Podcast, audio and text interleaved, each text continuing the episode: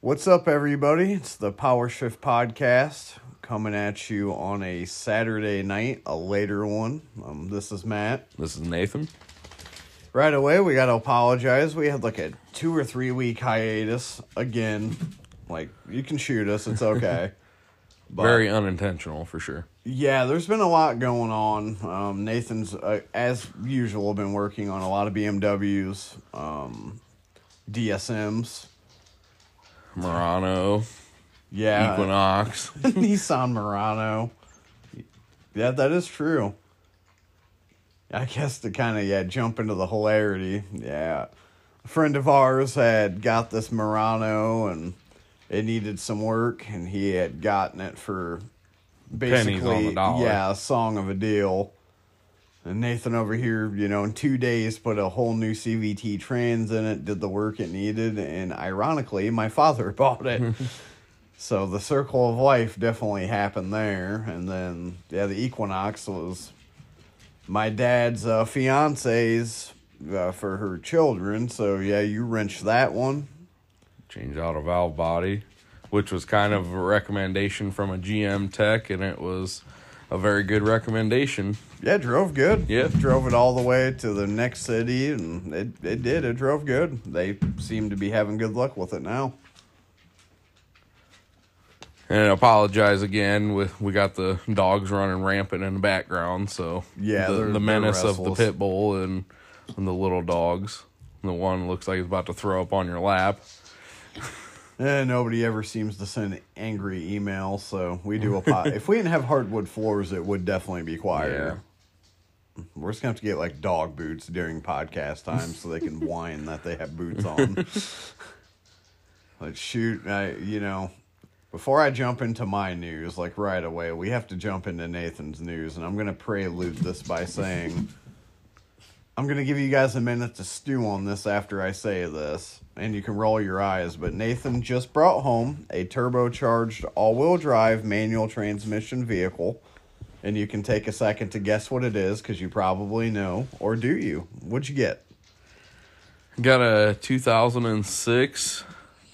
It's not a Mitsubishi product, which goes against a lot of our, you know, precursor in our history. And Whoops, yep, definitely not DSM related.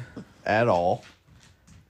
Um, it's actually more closely related to a Ford Focus. It's definitely not Audi related either. For astute listeners of the podcast, it's not an Audi, It's definitely not a Ford though. but it is a six-speed. Yep. So if anybody's scratching their head, we're gonna give you another hint. It's a six-speed, four-door car, all-wheel drive, It is turbocharged. JDM. It is a four-cylinder, and a lot of people are probably like, "Let me guess, it's a."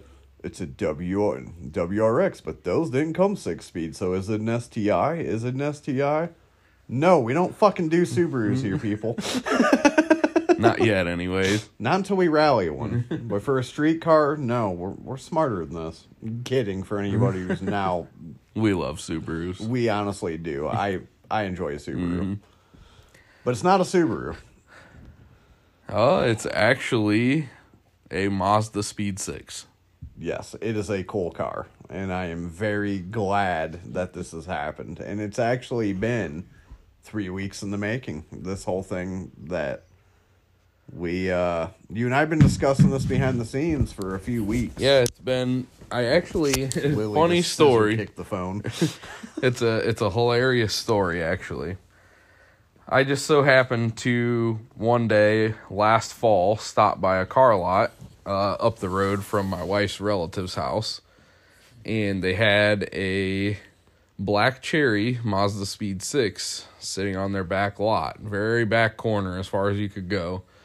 So I stopped in and talked to him about it, and he said that it had a rod knock and that that was kind of like the fixture upper aisle or whatever, and you know it wasn't just their regular cars for sale. And I was like, no, that's that's cool. That's what I'm into. I like to, you know, work on cars, and um, I'm not afraid of swapping an engine or rebuilding an engine, anything along those lines.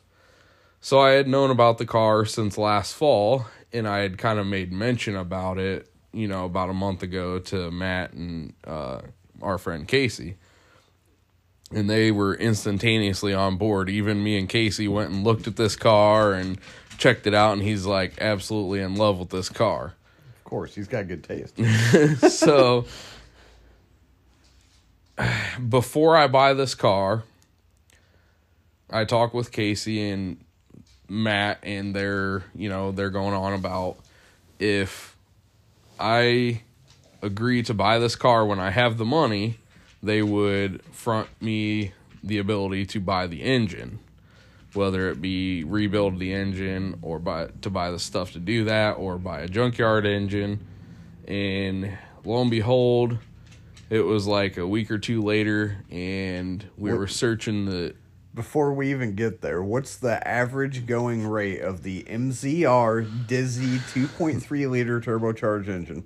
a US spec engine is anywhere from like a thousand to fourteen hundred dollars.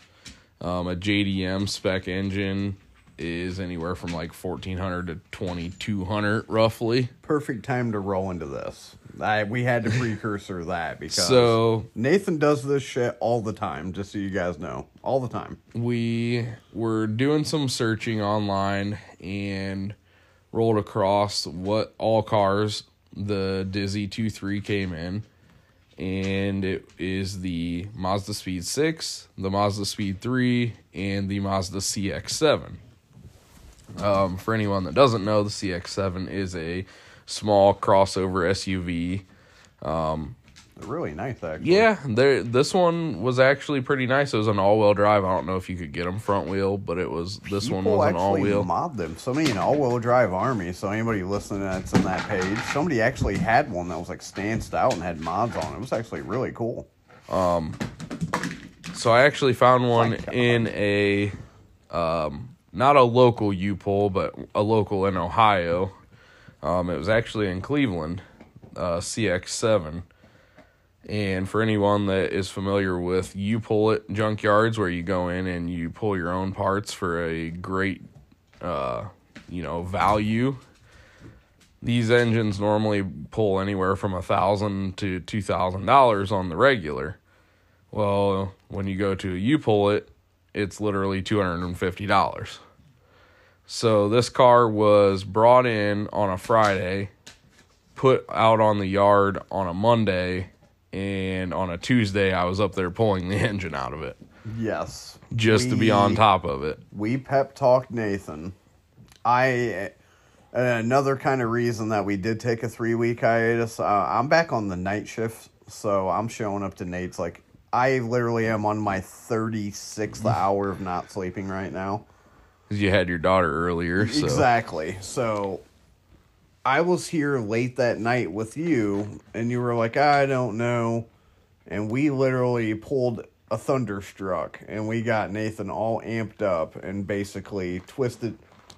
In Boston terms, we twisted his arm. and uh, yeah, you went and did it. Yep, Casey fronted me the money like the amazing friend that he is, just to make sure that I would be able to get it in return for helping him work on the Talon that he's buying off of me or has bought off of me. So it kind of, it's not that he's just giving it to me; it's you know in return for work, which Basically, yeah, like a like a front Yeah, for the labor. exactly, Prepaying so- labor. which is very awesome of him. He didn't have to do that at all. Um, We were gonna make sure you got it, no matter what. So we go up, me and my wife Casey, not my friend Casey, but there's a oh. lot of Caseys that are So she went with you. you know, associated. Yep. Oh, no She went up there and hung out with me and timed me literally from the time we started on this until the engine was out and we were pushing it in a wheelbarrow. You pushed that in a Yeah. wheelbarrow. it was a know. pain. I I, didn't thought I was gonna stroke out by the time I got up to the front because that, that you pulled. yeah, that was the up. same one that we That- went to, and it was yeah. all the way to the back, And yeah, I waded through knee deep water in it was A6 tennis shoes. all the way to the very back of that fence row. oh shit! Yeah, I thought for sure that I was gonna stroke out. That engine can't be light either. With all the top mount intercooler on that is Yeah. like the size of this couch. the top mount, the intake, the exhaust, the turbo, the complete engine from you know intercooler to oil pan. It was So to paint the picture, Nathan's like five foot eight, and he kind of looks like Drew Carey, and he's pushing a or wheelbarrow. Fat Logic. and he's pushing a wheelbarrow with a fully dressed engine. it fit perfectly too. That is the look. I'm a redneck for anybody. Like so, when I make this joke, it's in good heart. Literally, I'm a redneck. All my family's from the south, but that is the most Kentucky thing you could possibly do. oh man, I didn't know that. Yep. That's great. That makes the story so much better now. So we uh we get it up there and and not only that, they will not help you load it into a vehicle. They don't they don't have a loading service, they don't have any kind of thing to help you lift it into the bed of your truck. How did you get it in there? Because your truck is high. Yeah. It's it's lifted. And Luckily, it's on like thirty six. When I was pulling the engine, there was a couple guys that were working in there was like an RDX or something like that right beside us that they were pulling some stuff out of. So they these guys at the same time that we are just out to the truck, they're in their vehicle and I was like, "Hey, you guys, if I throw you a few dollars, will you help me lift this thing into the bed of the truck?" And they're like, "Yeah." So, How'd you get it out? Oh, cherry picker. yeah, I used the cherry picker when I was at home to be able to pull it out, but I didn't think to tell you to just take the cherry picker in the bed of the truck. yeah, would have been smart. Would have been a good idea. but I was too excited to to hurry up and go get this engine that for you know ten percent of normal cost. So. Man, I know that's rough because we had gotten a spare uh, F2T probe turbo engine. Uh, Luckily, though, this one's all dying. aluminum, aluminum yeah, you block, know the. F2T. Oh, that, yeah. Mm-hmm. that that shit was iron. Me, my dad, my brother, and the skinny kid that looked exactly like Eminem was lifting this from his F250 into that shed we had in Old Fort. Literally, I thought I herniated myself at like 15. Mm-hmm. Man, yeah, engines are heavier than they look. Even though they might look small, they're they're beefy. Mm-hmm. That's great. I didn't know those details. Yep. So we go and buy this engine for this black cherry car. And I was literally today is Saturday. I was going to buy go ahead and pick up this black cherry car and there was a day before that um I had actually run down to Dayton, Casey and I, to go pick up the title for the Murano so we could sell the Murano to your dad. I remember that. Well, we were going through, going past this particular lot, and the car was gone. It sat there for no less than nine months, didn't move a centimeter. And then the weekend that I go to buy this car, it legitimately is gone. They sold it or took it to auction or crushed it or something. I don't know. Let's just pretend they sold it, and not crushed it. So I was all hyped. Now I have an engine that belongs to a car that I don't own and don't even have the ability to buy now. Well, sitting at the other end of town, there is a car at a place that I actually am fairly decent friends with. The girl, her dad, you know, the girl, but her dad owns this car. It's now like a garage slash auto parts place. So my wife actually tells me she's like that car is that's the same kind of car isn't it and i was like yeah but it's probably a customer car blah blah blah and, um, so just out of the just to ease my mind i send jerry a message that's her name send her a message on facebook and ask if it was a customer car or what what was going on because it had been sitting there for a while and she proceeds to tell me that it's actually her dad's car and it has a rod hang out of the block and they are keeping the wheels off it. Essentially, he bought the car for the wheels for a set of winter wheels for their CX7. So at this point in time, I'm already kind of intrigued knowing that it's his car because I had actually bought a car off him before. So what really struck me and I was like instantaneously hooked when she I was like, you know, would he be willing to sell it? And she's like, yeah. He said that um, without the wheels, he'd take 400 bucks for it.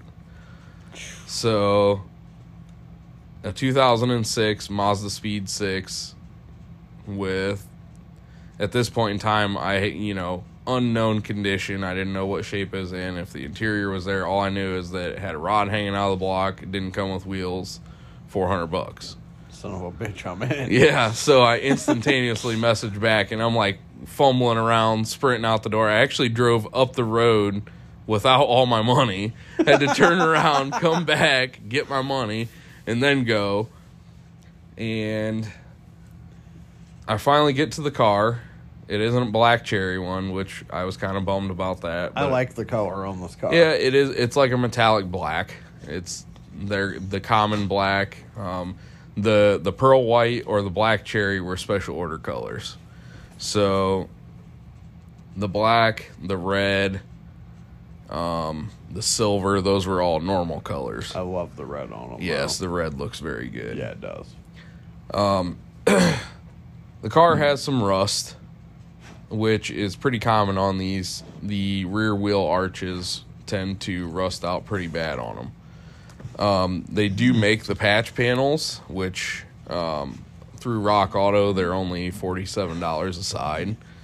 So, I, growing up, or well, not growing up, but pretty much right into adulthood, I worked for a body shop for a year doing nothing but rust repair. So it's not anything that scares me. It's common. I'm from Ohio. It it sucks. It just one of those things that happens here. If you want something nice, you usually got to fix rust, or you got to pay a shit ton for it. Yeah, it's not cheap. So, um, I get to looking it over. It's got, I mean, the the quarters are really rusty. Look under the bottom side of it; it's pretty solid. Down the the pinch welds are kind of flaky, but it's not anything where they're like completely rotted off or anything like that. Um, it's still to be determined. We still need to get, you know, to look at it and everything. Get it on the lift. Exactly. So I go inside, talk to him, and you know, for the price, I'm thinking, man, I really don't want to deal with rust. It's a stupid good deal, but do I really want to deal with the rust? So she Jerry, when I'm inside, her dad was out doing something. I was talking to her, and she's like, he said that he would probably take like 350 bucks for it. So, at this point in time, I'm thinking, you know, blown engine even with the rust, even if I was to part it out, I would easily make my money back. Yeah, because for anybody that doesn't know, this car had a Getrag six speed manual, a very strong rear end and T case. Um, the driveline in these cars are known to take, as we've seen, 700 mm-hmm. horse on the stock drive. So basically, it is the opposite of an Evo. the driveline is extremely strong in these, therefore, the parts are worth good money. So you're invest basically no matter what, you basically just parked a very small amount of money into a guaranteed return. Right. This was not even remotely a gamble. From what we've seen rust wise on the car, from what we could see with it on the ground, it seems to be okay. Seems to be savable if we descale it, um, rust convert it, POR-15 it, undercoat it. It should be okay and it should last for quite a while. I basically say needle scale it and then take uh just like we did in the Mirage, take the 36 grit and get down to clean metal and yeah, you know, uh, do the metal prep on it, you know, the POR-15 prep. And I say if you you put it on it, it will definitely stop what rust is there. That stuff's strong. I mean, I mm-hmm. I've got almost the whole winter down on it and I just washed the Mirage and I got underneath it. It literally looks brand new still. So I'm I'm a big believer in that product for anybody who wants to rust prevent. You're dead on. The mm-hmm. POR-15 is the product you should be using. So it's definitely going to need the the wheel arches and partial of the quarters cut out and replaced. The dog leg, as they call them, which is the piece that goes down the front of the wheel arch where the back door meets it. It's just kind of like a little thinner piece of metal goes down to the rocker. That's definitely going to need replaced, but it comes on that patch panel. So literally forty-seven dollars a side for the patch panels from Rock Auto. I have a feeling we'll have them coming soon. Um, they're actually already ordered. Exactly. Yeah. they will be here probably by by this week. So, it, if that doesn't already tell you that I did pick it up, but literally we just right before this podcast got home with it. Um, paid three hundred and fifty dollars for it. I do. He let me take it on the wheels. I do have to return the wheels, which is okay. I have a set of wheels that I'm going to put on it. It's gonna look sick too. And I don't think they're going to be the permanent wheels for it, but they will definitely look good on it. Yeah, we'll probably have to get like hub centric rings for it, but to make Yeah. it hub centering. But they, I yeah, I think they'll look. The stock wheels do look nice. It kind of sucks that you won't get to keep them, but Yeah. Those stock wheels do actually look pretty good. That's not a bad design. At the same point in time, it'll allow me to kind of express my own yes, I agree. on it and not because I'm I'm such a purist when it comes to anything. Like Yes. I like to keep stuff original looking, but I think this will allow me to kind of explore areas that I haven't before in putting wheels and lowering it and making it, you know, my own, I guess, putting my own touches on it. Set of ADV ones, those T thirty seven style wheels Mm-hmm. would look killer on that thing, and they're like a hundred and. I don't think I've seen a bad looking wheel on that car. That car can pull off Yes. like it, it's so weird. It can pull off like a 3SDM Euro style wheel. Yes. It can pull off an RPF one. It can pull off the Rotas. It can pull off a BBS wheel. It's such a universal looking car Yeah, that it I don't know lowered down it can just pull off anything. But I'm going with because the factories are 18s. The factory wheels are a low pro like a 215 35 18 or something like that from the factory.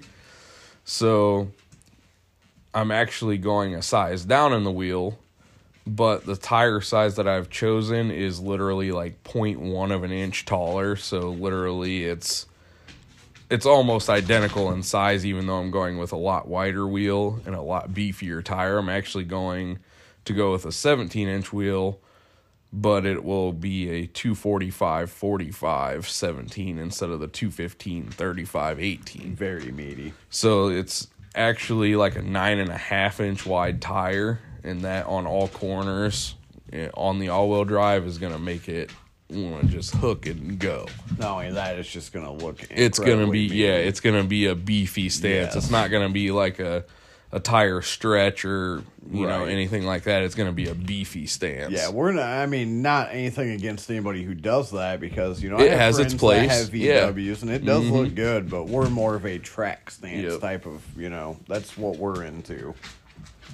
That car, uh, with those patch panels on, even if we had to do a couple underbody repairs, um, definitely would look nice. There's no doubt. Um, the interior and it's actually in pretty damn good shape. Uh, somebody definitely smoked in it, obviously, and it could use a driver's seat, but um, a little bit of uh, interior detailing, just like I did in the RX-7. Mm-hmm. yeah that thing. the majority of the interior good. is really nice in it Yeah, I The- f- I fully aside from the the ripped in the driver's seat like in the seat of it it literally is a detail away from being mint Yeah, I agree. I literally, if I spent like probably three to five hours on that with the new driver's seat, yeah, Which I, I we- have that to a nine. we have seen where guys put the Mazda Speed 3 seat and seats, in them awesome. and they actually are embossed Mazda Speed, and they look kind of sportier than what's in it. So yeah, they're a very Recaro type of seat.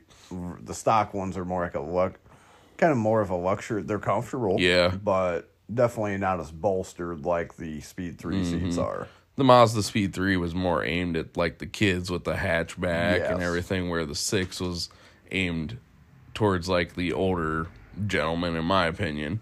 Yeah, the Speed 6, quick metrics. Um, car had 280 horsepower, 288 pound feet of torque, 13 8 and a quarter stock, um, 0 to 60 in 5.3.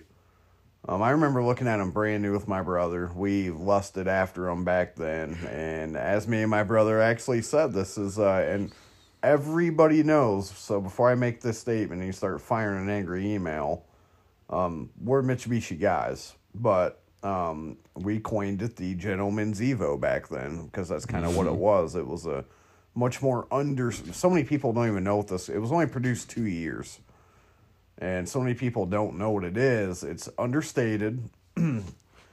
Unlike the Speed Three, which had the aggressive hood scoop, um, the Speed Six doesn't have one. It's None. ducted very mm-hmm. clever through the grill with like a 309 pound hood. I still can't that that hood, dude, is it's heavy. But it is under if you didn't know through the wheels and obviously the nice exhaust and the more aggressive rear bumper, mm. you wouldn't really know that you're looking at, you know, basically the the spicy version of a Mazda 6. That one debadged and on some wheels, you'd just think it was a fuckboy Mazda 6. On paper, it made more power than the Evo did because I thought it was like two horsepower less. Actually, the Evo filed the gentleman's agreement, and they called Mitsubishi called it 276. We all know it made like 300, but on paper, the Evo had 276, and the Speed Six had 280. I thought it was like 274. Now it's making 280. Is it? I see, yeah, and 288. So it's healthy. It's got output. It does have a six speed, as we said.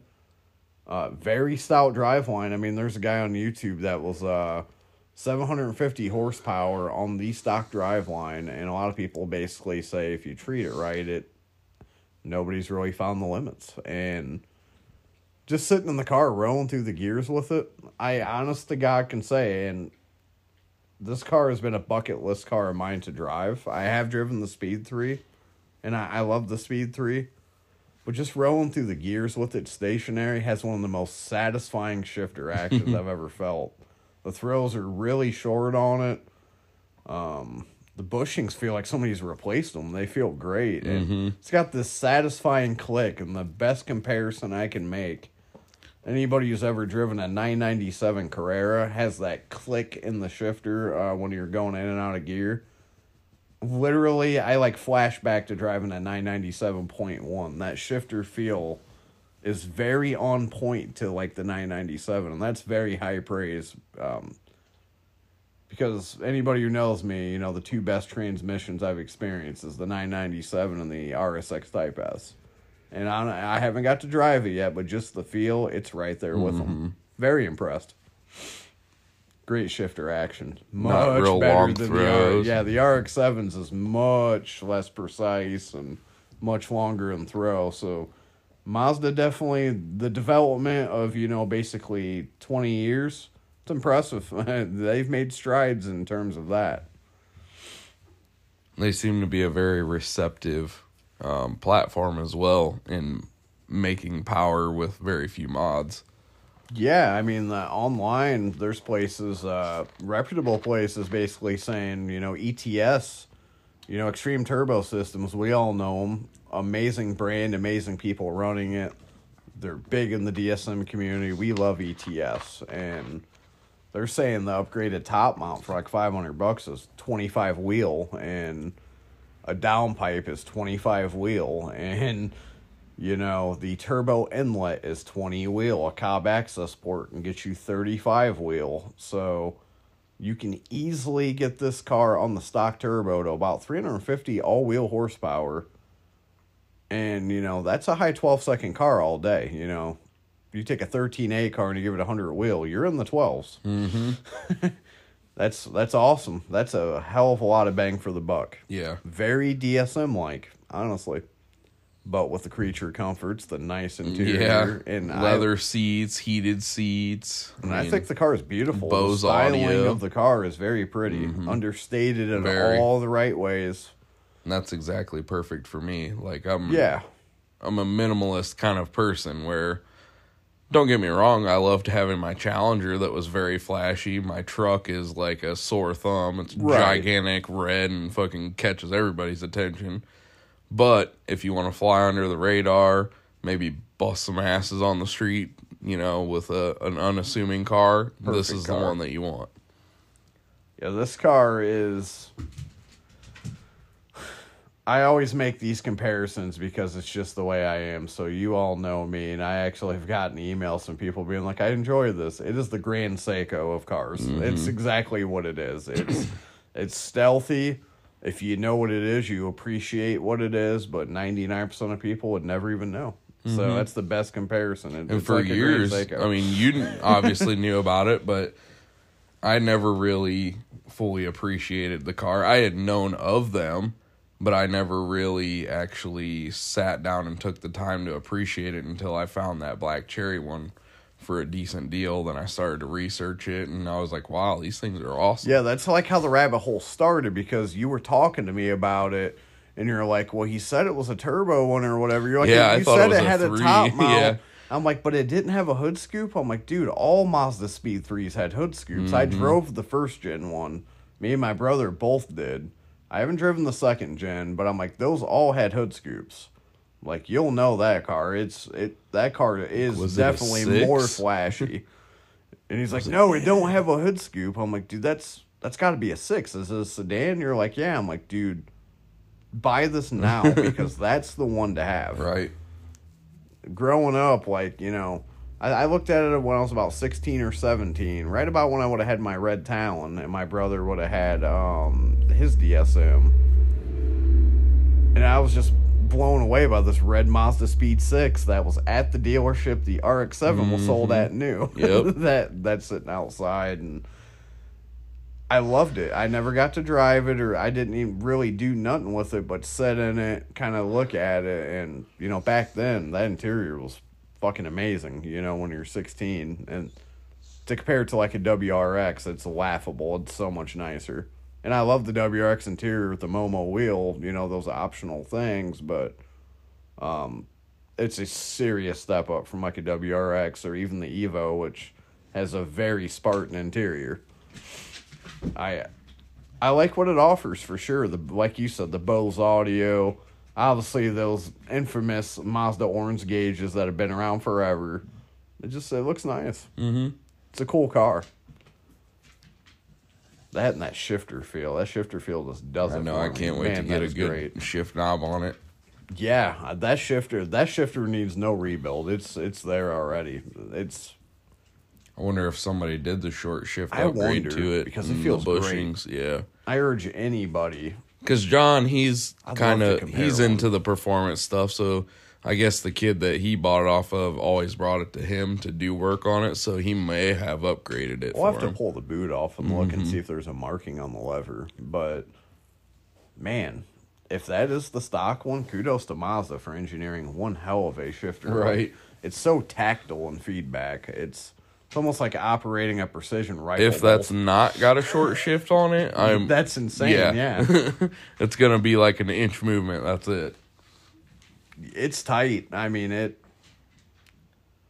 Again, it's very Porsche nine nine seven like, and I, that, I that's the just the best compliment to give that thing. I can't wait to drive it.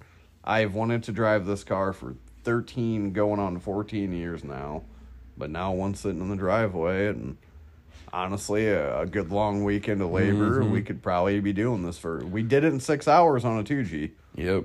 As So, soon as I get my done. Rock Auto order with everything to refresh this junkyard engine and get it going.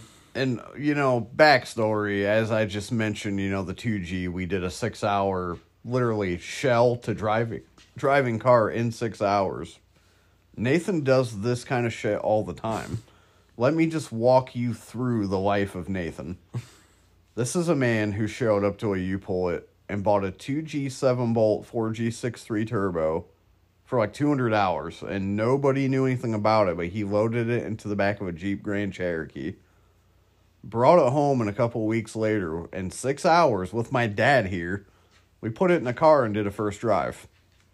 This is a guy who literally barn finds a turbo 2 rx7 and then sells it to me for an almost 10 times profits this is a guy who finds a $1500 engine for $250 and then gets a car for junk price so I honestly I have high hopes for this thing. You you historically speaking, these things pan out for you. Versus me, that thing would have already been on fire on the way home. Yeah, I mean, You we'll do definitely get find out. What we should do is go out there and put the battery charger on it, let it trickle charge all night, and Fire it up with the rod hanging yeah, out. he said it'll fire Yeah. up and run. Yeah, I mean, I don't doubt it. That thing, that's what I'm saying. That car has the will to live. If it will sit there and run basically with like, basically the thing has had a stroke, but is still willing to like live on, that's a car worth saving. I mean, obviously it's got some, you know, it's got some blemishes, but I really want to get it in on the lift. yeah, yeah, I'd like to get under it and start, you know, taking the my favorite tool in the world, the Let's Go Def tool, put the needle scaler on it, knock it all loose.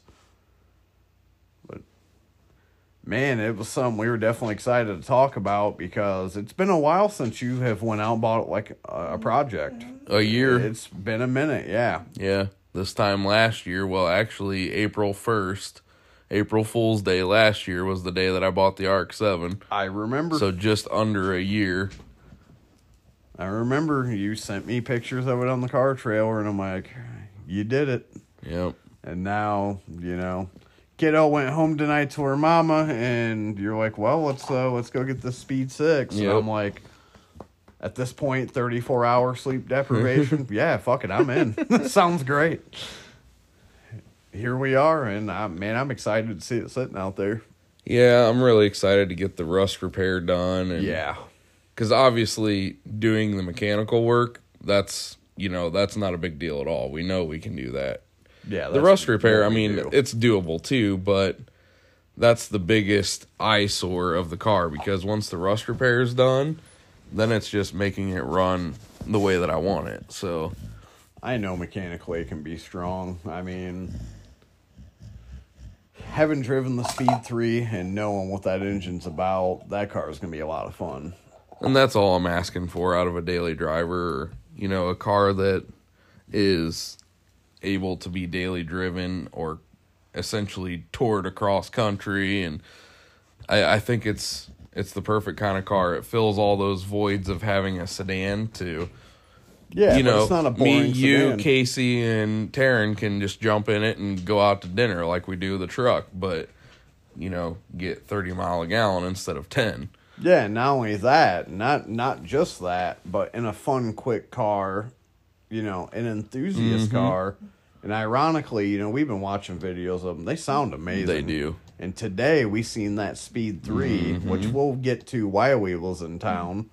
And we had a Speed 3 blow by in the opposite direction. Man, that thing sounded It did. ill. sounded very good Did that's a very good sounding engine. As I had stated it, it sounds like an SRT4 banged a Subi Boxer engine. Yeah. And that's what the two three DISI sounds like. Yeah, two of the best sounding. Everybody like, oh, they hate Subarus. Well, let me tell you something. Subaru makes the single best sounding Mm-hmm. four cylinder engine in existence. Fight me. the EJ twenty and twenty five, the FA twenty five, FA twenty, whatever they call them anymore. They sound great. Like they just do. The SRT four sounds absolutely amazing. They're demonic. Mm-hmm. You put those two together, yes, you have the MZR engine, and Moose agrees one thousand percent. And yeah, they sound good, but they drive great. You know, anybody who's listening who's driven the Speed Three, they know that car stock with the traction off will literally torque steer in third. So take that out of it. You have grip all the time, basically. I can't imagine what that that would feel like. The Speed Three, when it got up to the top of third, that thing really starts to party. I'm going to need a good clutch. They're yeah, they make a lot of torque. Not only that, they make it fast. Go grab a drink.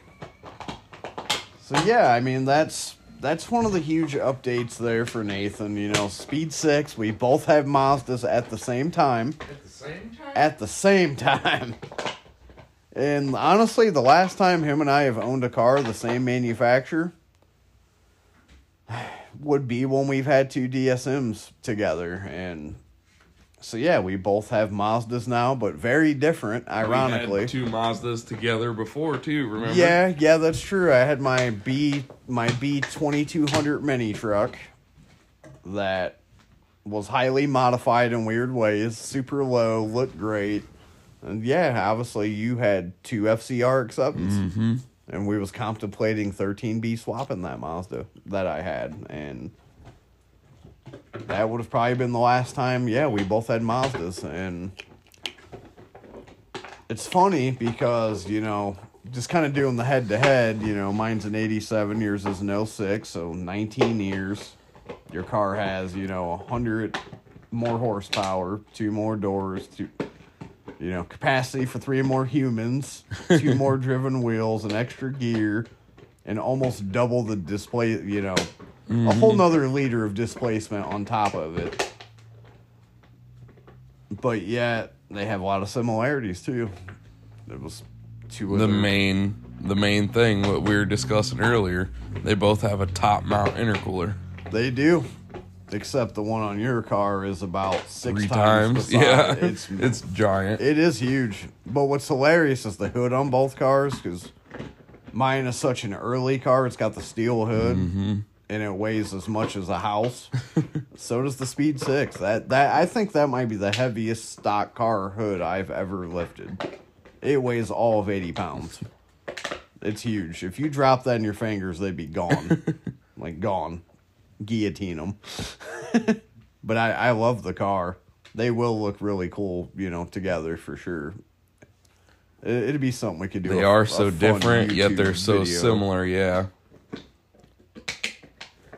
I like it, and everybody should definitely stay tuned. There's going to be some goodies to come with that thing. You know, obviously Nathan will be doing like a downpipe uh, turbo back system on it, and you know, if the rust isn't as bad as we, you know, we're hoping it's not, then that thing will probably get a nice little build on it for sure. So stay tuned for that. You know, that's that's a big one. Turbo all-wheel drive goodness. Anytime you bring home a turbo all-wheel drive six-speed, that that's a good day. Mm-hmm. You can't make that a bad one. it's my poor man's Evo. exactly. And But- in my honest opinion though, It's got upsides to the Evo. it's yeah, it's like the better Evo minus the engine. Yeah, I mean, obviously we're 4G63 guys. But the one downside to the Evo, okay, the two downsides to the Evo, and I love Evos. Number one, the interior is definitely a weak point. That that's been a given for Yeah. a long, long time. And that's the way it is. You know, you accept it because it's a homologation rally car. Mm-hmm. Problem number two, and this is the big one with the Evo, is the drive lines are incredibly weak. Both the transmission and the transfer case are egregiously expensive to beef up to hold the power that the 4G can make. But even then, then, there's no guarantee to hold it. You know, plenty of people have destroyed fully built T cases, fully built transmissions. And a Speed 6 had, went, what, sevens on the stock shit? Yeah, I'm not sure what that one been. guy on YouTube went high sevens, and that was on the stock driveline. Man. Um, anybody can Google that. Um, I know the the STI, you know, and that's one thing we can never take away from them. The STI has an amazing drive line.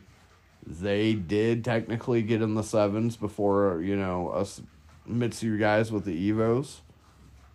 They were the first to get there because that drive line's what held the Evo back. So the STI really flexed its muscle and showed it's very capable of doing it. Uh, the Speed 6 is very similar, but without the head gaskets being blown.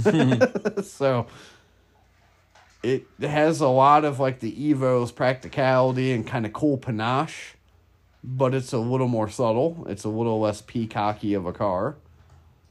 And the driveline is just more bulletproof, but the engine isn't. You know, about mm-hmm. about 400 wheel for the stock engine. Yeah, the powder metal rods really are the the weakest link. Yeah, and obviously a 4G, you know, that STM went like nine flat on a stock Evo block or a nine one, and that's amazing. That's huge. Mm-hmm. So yeah, poor man's Evo or not, you know. For now, that's what we'll call it. But I love Evos. Yes.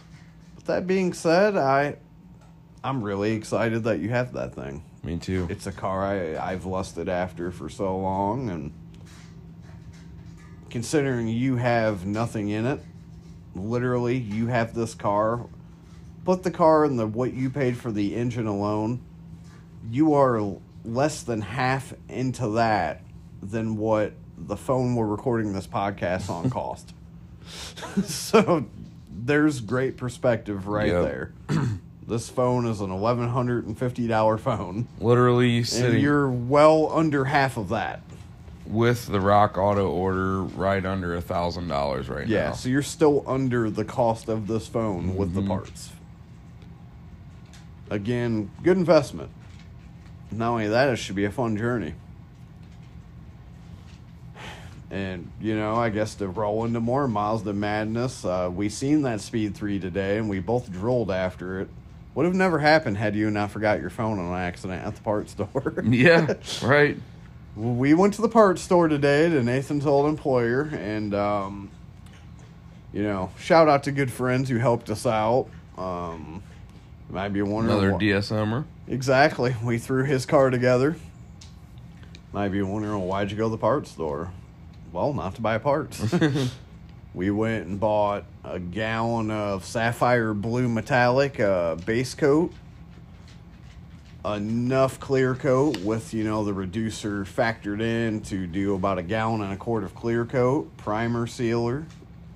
Um, we got the you know good high end paint good high end clear good high end sealer. Um, won't say what we paid for it because it wouldn't be fair to other customers but we got a good deal. Still was not inexpensive. It was very pricey. But yeah the rx-7 is inching very close to getting a paint job so I still got to get the RE Amemiya half bumper, and I still need to get the Shine Auto side skirts, get the stuff to repair the sunroof. But I'd say by mid next month, we're shooting paint on that thing. So we're It's very exciting It because is. that car in that color is going to be a stunner. I cannot With those it. wheels, oh my. The half bumper, the side skirts. That car is just I don't know. And for anybody that knows, I never had any intentions of getting rid of this car whatsoever. Yeah, absolutely correct. So literally everything that he's doing to this car is essentially like fulfilling my dreams and I'm getting to live vicariously through building it anyways. Mm-hmm. So this is like amazing for me too. It's it's I don't know. I got to sell it, make the money, pay my bills, get this speed 6 and still get to build this this RX-7. So it's freaking awesome. funny story you know when you proposed the the idea to buy it from me initially not thinking of you know i know the history of the car obviously but not thinking about the history i'm like oh you know i might want to paint it white and literally you like gave me the look you're like if i sell it to you you have to retain the stock color i'm like shit you're right that car is like vend super low sold 30 miles from here. I'm like you're right. I want It's got an know, amazing story for you know that's more significant to and us in this definitely area. i'm like you're right you know I, and i kind of went down that rabbit hole of i am doing a build on it and i have lots of nice things already here for it. But actually i'm i'm pretty well going hard in the paint no pun intended. Um i'm sticking very much with like the neo 90s uh you know jdm type of look you know, made a barter deal with my buddy Casey to get this GReddy Type of S off of him, you know, that OG look. Obviously, the RE Amemiya parts date back, you know, they're correct for the period. Doing like the Apexi N1 can for the rear, Volk wheels. I want this car to perform as a modern build, but have the appearance of what somebody would have assembled in the 90s for that, you know, initial D era of, of car. So I don't want it to look too modern, but I want it to have the modern performance and amenities. So the AC will remain intact. Uh, the power steering will be the only thing on the car deleted. I've got a lot that's actually came for it, you know, that we haven't been able to discuss in the podcast, but I got this this pretty trick Rtek computer. Uh, it's called the Stage 1.7. Allows me to run these 720 uh, cc secondary injectors to you know give it more fuel. It also kicks the secondary injectors on 500 RPM sooner. Um, eliminates fuel cut without having to have an external fuel cut defensor.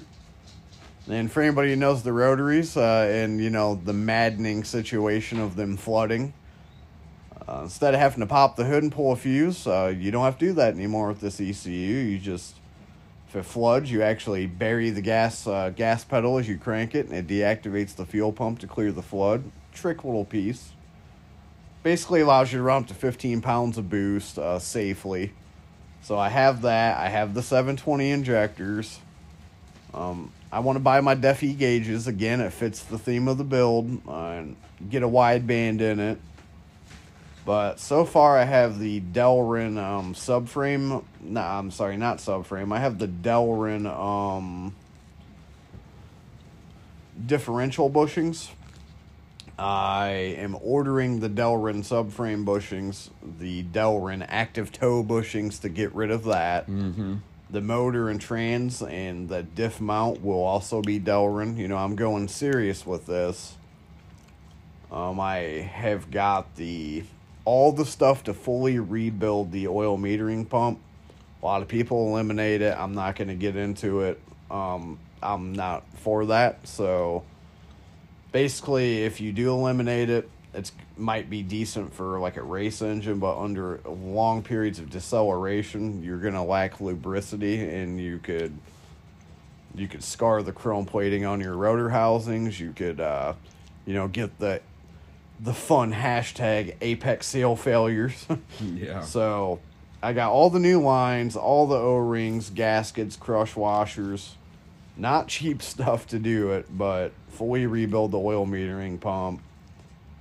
Bought all the stuff to do the, you know, this car probably hasn't had a fluid service in this millennium. So I bought the oil change, the stuff to run the premix, and you know, if you know rotaries, you know the premix thing. Treat it just like a two stroke. You pour oil in the gas, it's good for them. Greta Thunberg is not happy right now, but it happens. So I've got that. Um, I ordered the Dash 10 AN oil cooler line conversion. The oil system in a rotary is about 30% of the cooling system, so it's important to have that working.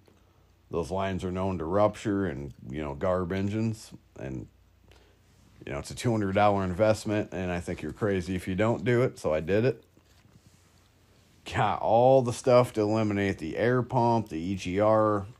Again, sorry, Greta. and uh, then I bought the serpentine belt drive system. The something I've learned is that the V belts like to slip at high RPMs on these rotaries. Um, they use a really small V belt, so if you're swinging that thing up there, um, they do actually slip on the alternator and water pump. That's a big problem. So Atkins Rotary, thank them for supporting the community. They offer a, a trick uh, pulley system, converts it to a SERP belt, eliminates that problem, allows you to keep your AC and power steering if you choose, gets rid of the air pump, which is belt driven. So that's all ordered. It's all coming. There's other things I know I'm forgetting. I, I've went down rabbit holes of ordering parts for this car. Which is awesome. By it way. is. I, I'm I'm real excited. You know, You're showing this car the love that I wouldn't have been able to for years on end. So I'm deeply excited to say the least. It's this car means a lot to me. It is seriously a top three bucket list car. So to have the paint coming, to have all those parts coming, you know, next on the list is the front mount intercooler. I'm going to be rocking the GReddy V, the V spec uh, front mount. I'm not doing the V mount. Um, there's reasons I've decided against it, but I'm rocking a front mount. I'm gonna order the Koyo radiator. There's some cool billet pieces made out there that I like, like the thermostat housing and the oil filler neck that allows a catch can.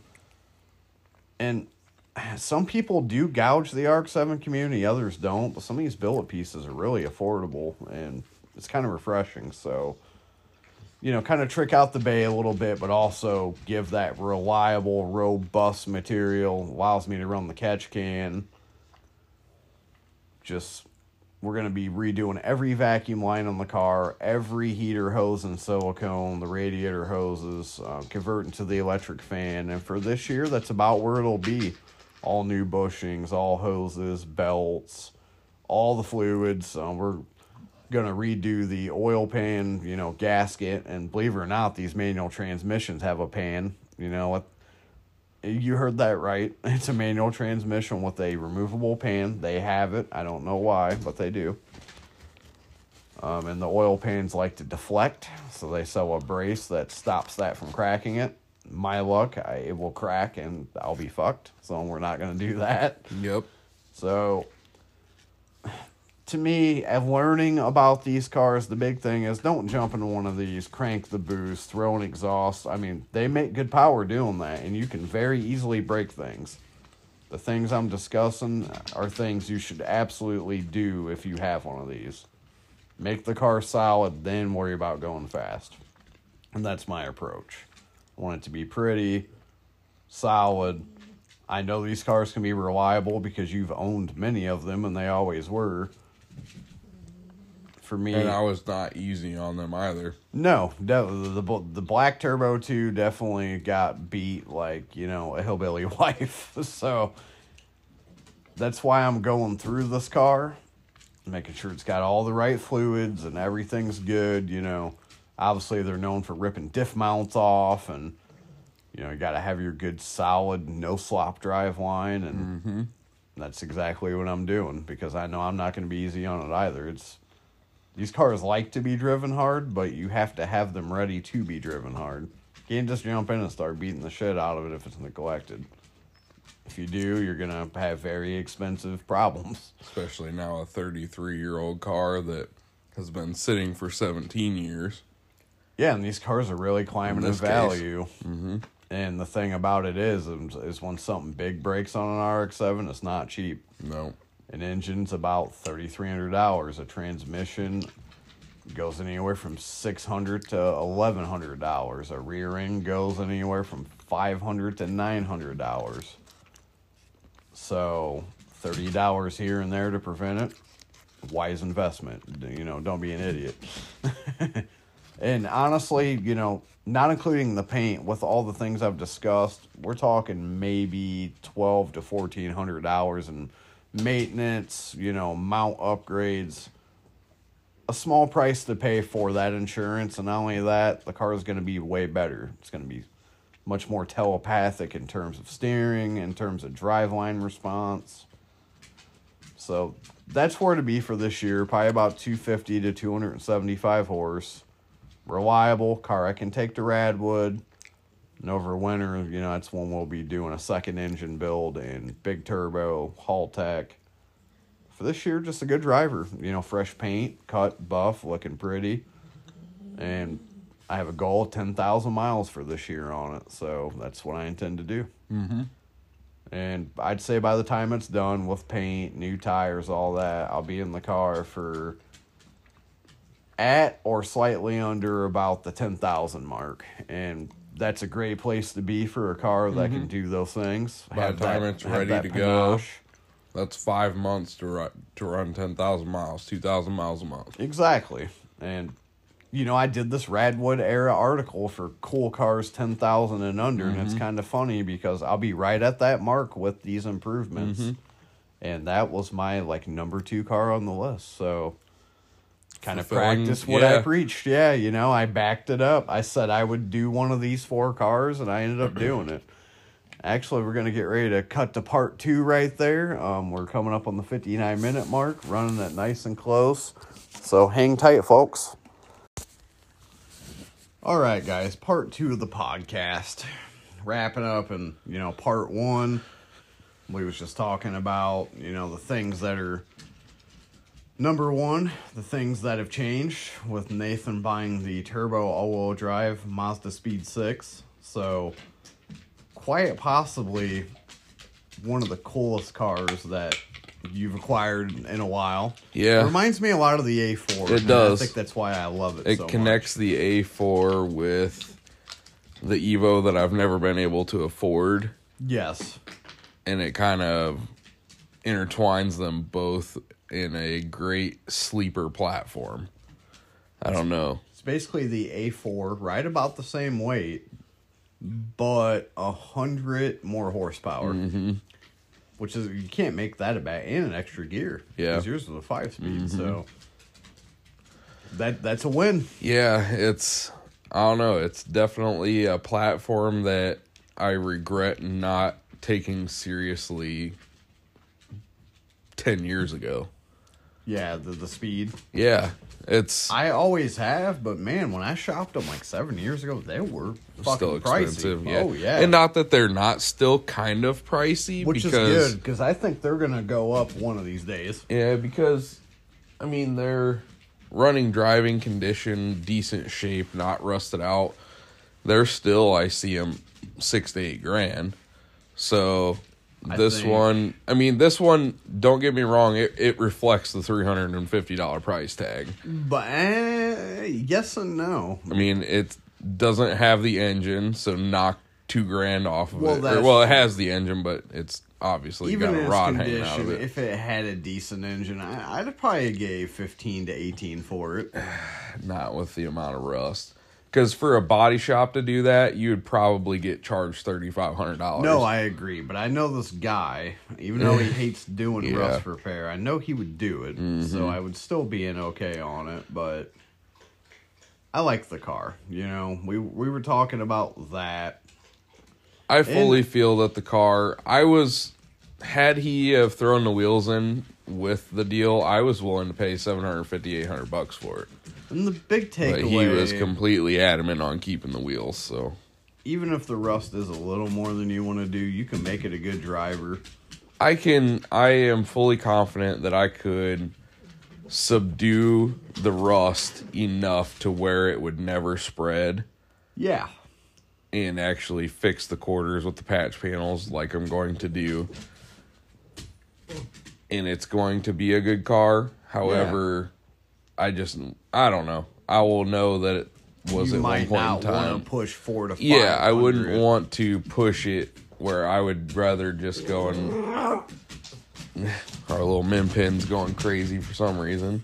And that's where you do an old fashioned flip, and then you just get into Yeah. a cleaner one. Even- start over on a clean even if we do like on a, on the DSM platform where you find a cleaner shell, one Yeah. that maybe you know threw a rod or had the timing chain issue with the VVT and but you know it's a clean shell and then you swap all just your swap shit it over and, and, then yeah maybe part out the one you have to Right. make a because maybe the the car is a clean shell with a shit interior so now you swap your interior you've made nice with Mm-hmm. your drive line even then then you take that doing- rolling shell that you Yeah. have that rustier one and you rally the fuck out of yeah you could do that or you could just knowing that you're doing the rust repair correctly to the point where it's going without blowing the car apart and fully restoring it you could easily you know take the picture show the documentation put it back together as a,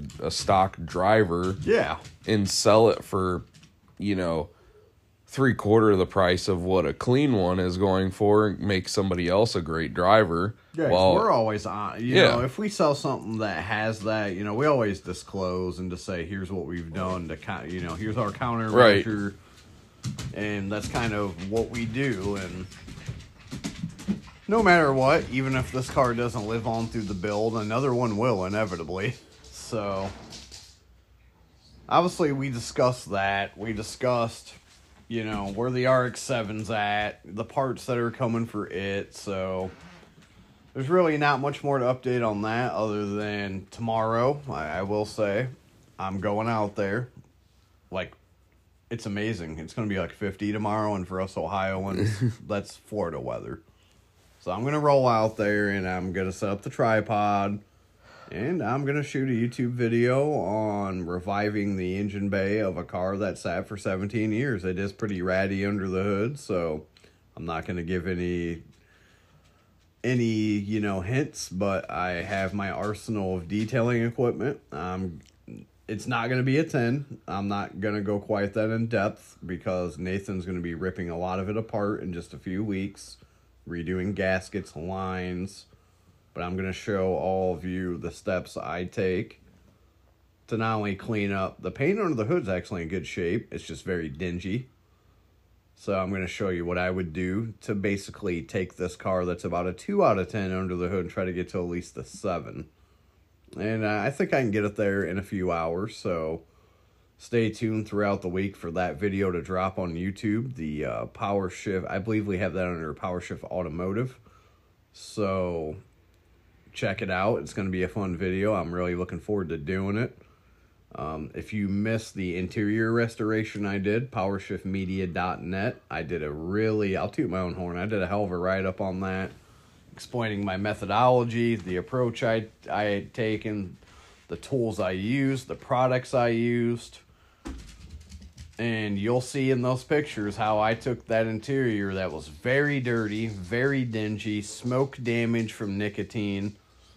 That interior was about a three and a half to four, and I honestly have it to about a nine. Um, I fully restored the headliner, the seats, the carpets, the door panels, and I think I have about four to five hours in it. So if you have a car, you know, like Nathan's new Mazda Speed 6 that somebody definitely smoked in, the interior looks a little ratty, don't want to get you down. Um, you know, I'm not what I would call a professional grade detailer, but I'm definitely advanced. So if you ever have a question, Nathan did body work, and I consider myself a more advanced detailer. Uh, don't hesitate to reach out to one of us and get our opinions. I'm very unorthodox about how I do things, but I tend to get results. So um, I'm I, I have my work cut out for me tomorrow. That thing, it's dirty, but I kind of can't wait to see what happens. It's it'll either kick my ass or I'll be real happy with what I got. No matter what happens, you know, I'm not gonna lie to y'all. You're gonna see in the video what happens. Either I succeed or I fail. One of the two will happen. so stay tuned. It's It's pretty grimy. it is, but I've I've got some chemicals, and uh, I forgot to bring one of them. Damn it! But um, I'll get what I can done. You know, can get done. And it's not like this is going to be the final final No. of it. Anyways, we're going to be in the engine bay, and Yes. we'll be able to you know clean it even better with the intake manifold off and Yeah, the top side of the engine, off, and yeah, you know, clean them up. pull brackets off, sandblast them, paint them, and A lot of these solenoids will be life. eliminated, and the water pump's going to be replaced. All the radiator and heater hoses, vac lines, all getting replaced. But I'm just basically showing what it could look like, like kind of like you know in in uh, Billy Madison. What could you imagine what it would look like? so that's kind of what I'm trying to do, and it'll be a fun video. People seem to really like those kind of videos, so I'm gonna give my take on it, and uh, I hope I'm gonna try to produce it the best that I can. It, it'll be decent, I'll say that. But other than that, you know, that's my update. Um, that's what I'm working on. It's all about the Mazdas right now between the two of us and our mm-hmm. weird decision making. And yeah, that's the other exciting thing is, you know, I had, you know, bought the car on Nathan under a payment arrangement. Mm. Didn't really intend to have it paid off till May, but actually, yeah, I'm, I'm happily, uh, mm. I have the title of the car. Mm-hmm. It's insured for, I think, the mm-hmm. first time in the millennium. It will actually have plates on it within the upcoming week.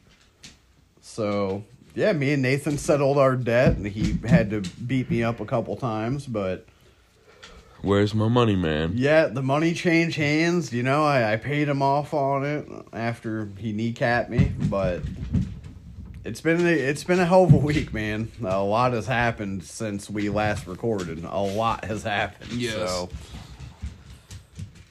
I guess that's a lot as far as our personal lives go and our project updates. That's Yeah. that's the big shit, you know, and An hour and ten minutes worth. So yeah, that's just housekeeping. Yeah. And, you know, I guess to hit some quick news, as you all know, we like did a segment on the GR Yaris. I'm crazy excited about it. You're crazy excited mm-hmm. about it. We wrote about it. There's a rumor, and it has clout, that somebody is very confident within the industry um, that works for a major publication, will remain unnamed, that this car will come here. It may not actually come to America under the Yaris name, but it will have that three cylinder engine, all wheel drive. So I think we're actually going to see it. I hope to God we do. I want to see that thing on the road mm-hmm. because we need this. In an era of CVT, you know, Teslas, double clutch this, hybrid that, Crossover this. yes, we need this. Like, we need this. This is the hero that we need. It's not the hero that we deserve, but it's the hero that we need. That's one of the news things I did want to hit. You know, it's a car that Because it's it still resonates with us. Yeah, it goes well with us because we're still involved with the rally thing full swing. It's just we're kind of taking care of our own daily driver projects before we go with the full race car thing. So it's yeah, still it's there. still there. Yeah. Absolutely. There's no doubt. You know, I intend to get my seat for the car soon. You know, we to buy the damn draw bender is not cheap. It is a very expensive piece of tool, but we're gonna get it. Um, so yeah, the rally car's still there. You know, to touch on that, it's not going nowhere, and we will absolutely be taking off sweet jumps. So it's there. We have a lot of fun things going on. Um, Nathan's been working on some really cool cars. Uh, our buddy's Talon is actually it's sitting outside. Just about done. It's drivable, and that car has came far in a relatively short amount of time. The F10 that you've all heard about, our buddy Bruce's car, a couple weekends ago, you and I zipped the turbo upgrade on it. Mm-hmm. And then we ran into an interesting problem that we never anticipated to run into. So BMW guys, listen up. Do you have an N55 and do you want uh, more punch? And you're like, ah, I'm going to run a pure turbo. That's a great way to go. But if you're a DIYer like us, that's awesome. It is a kind of intense install, but you can do it. I mean, I'm an idiot, and I definitely jumped in with helping you. But something we learned is there is a very specialty tool you have to have to finish this install. It's not a real expensive tool, but you have to have it. Like on a DSM, you know, you swap a turbo. If you swap a wastegate actuator, it's easy. On a BMW, it's a little bit different. Ironically, you have to hook a vacuum pump up to the nipple on the wastegate, and you have to put seven inches of mercury on it to basically like put the wastegate shut, put that preload on it. There's two jam nuts on it, just like what you'd find on like a 16G, uh, that have like the adjustable wastegates on them. And then you tighten those two jam nuts to basically zero it, and then it's good. But without a vacuum pump, you're dead in the water. We learned that real quick. Yep. You just have a noisy, rattly, flappy wastegate. That's exactly what you have, yes. But that being said, I'm proud of us because we put this thing together in a cold ass garage. We did it in probably, not counting the charge pipe mishap, uh, there's an aftermarket, very big front mount on this car. The charge pipe didn't quite work. We had to modify it strategically. Um, we it- Essentially bored it out. yeah, we bored it out. We had to basically take a burr and we had to cut some of the shoulder out of it. Taking that out of it, we probably did it in about four and a half to five hours, maybe a little bit less. And we we started the car and there was no leaks, none, no oil, no coolant, and we can attribute that to learning from the N54 car. hmm We learned our lesson and Being uh, careful and yeah. living the O rings properly before cleaning installing every them. line with the wire Yep. wheel. And this one was perfect. It actually Mm-hmm. didn't fight us at all. It went back together pretty relatively simply, minus the charge pipe. Yeah, no leaks. Drove it out of the garage. And the trick to it is definitely if you're gonna do this, fully lower that subframe. Disconnect your control Mm-hmm. arms. Drop the subframe. That was a lesson we learned for it. Um, might be a little different on non X drive cars, but this is an X drive, so semi-professional tips here. Lower the damn subframe. Yeah. It will make it. Not that you have to remove it completely No. from the car, but if you It's still a little tight with it even lowered. yeah, disconnect the passenger side control arms at the subframe, and it will allow it. Once it is all the bolts are out of the subframe, it will let it lower enough to have decent access. Yes, and if you do have a lift, it honestly only takes about an hour to get to that point. Honestly, by the time you take your belly trays off, and it takes probably about an hour to go from zero to subframe kind of dangling. It's not that intense to do, really at all. It's pretty. It's actually very Yeah, it is. If you don't have a lift, you're just gonna have to have a very tall jack and very tall stands. Yep. And you're gonna have to get creative about how you do it. But honestly, again, I've said it before. I wouldn't recommend this install without a lift. If you have a buddy with one, borrow it. Otherwise, you're going to become an alcoholic.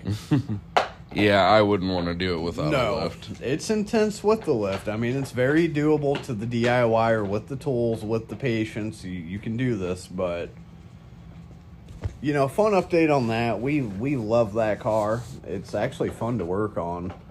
A little tedious, but ultimately fun to work on. It's moving under its own power. We just uh, what's left on it is uh, walnut blasting the intake valves because it's a direct injection car. That's how you get the carbon off them. A Couple gaskets and just setting that wastegate, and it's going back home. So, yeah, Nathan's been cranking them out over here. Yep, and get the exhaust fabbed for it. That's the next biggest feat. That shouldn't be too hateful either. No, it's already. I already built a catless downpipe for it that goes to a three inch. So PowershiftMedia.net fabrication tab, pictures of it. It is a work of art. I will toot his horn all day. That thing's beautiful. I'd put that up against anybody's on the market all day. It's gorgeous. it seemed to be holding up. I Yeah, I don't beautiful coloration on Mhm, it. That did. the heat cycling, Yep. it has this beautiful, um, like gold. You know that gold tint. Mhm. And that car hauls ass. Uh, Bruce definitely said there was a very perceivable difference in performance. Now it has the upgraded turbo. It's gonna have Full uh, exhaust. probably a better flash tune on it. Even you Yeah, know, he's gonna get it tuned for the turbo. Mm-hmm. Uh, probably a high 11 second car, Yeah, honestly. Probably right around the 450, 500 mark, you know, at the crank. It's a good build, and it's kind of sleeperish, you know. It's got bigger wheels. It's it's a very it's very sleeper right look. now Yeah. because he's got 528 wheels on it with yeah, the spacers. with the spacers Yep. because they didn't clear the front uh, Yep. Mm-hmm. the front caliper, so it's got about a 15 mil spacer. So if you do want to put uh you know snow tires in your F10 and you have a 535 X drive with the bigger rotors, you need a 15 mil spacer up front. Thank us later. we learned this the, very quickly when he went to back it out and it did not move. So they they will bolt up though, ironically, but it won't do anything else. I think it looks pretty good too. It real does. low on the smaller wheels like that. It sits real low. On those Vossens, though, Oh, yeah, it's great.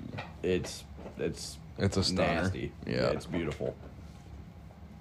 So yeah, that one that's a cool one. He uh he actually went out, but I don't think we've announced this. He went out and bought another BMW because he fucking he's a masochist. Balls hard. Yeah, he's a masochist. He likes pain. Uh, he went out and bought a um, the F12 640i coupe, not a Grand Coupe. So he got the 640i. It is a rear wheel. It is an M Sport, and it is loaded exactly the way you'd want it. Um, I forget the name of the color, but it's a beautiful like mica black on cognac brown leather. It's so gorgeous. Yeah, he drove it to work the one day, and I definitely was eye fucking it. It's beautiful, beautiful car. Um, can't wait to drive it. I, I I look forward to driving that car. It's a very very pretty car, and I know we'll end up getting our hands all over it. Yep, Deadpool it's style. Already yeah, it's already it. in line to come here. It's valve cover gasket and oil pan gasket.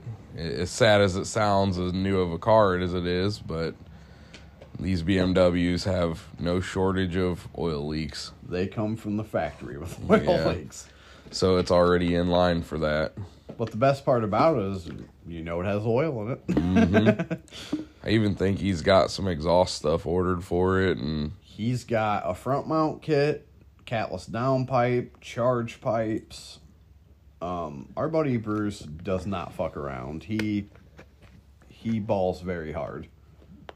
Um, he works with me. He's just more well loved. no, he's got seniority. He's been there a long time. He does very well.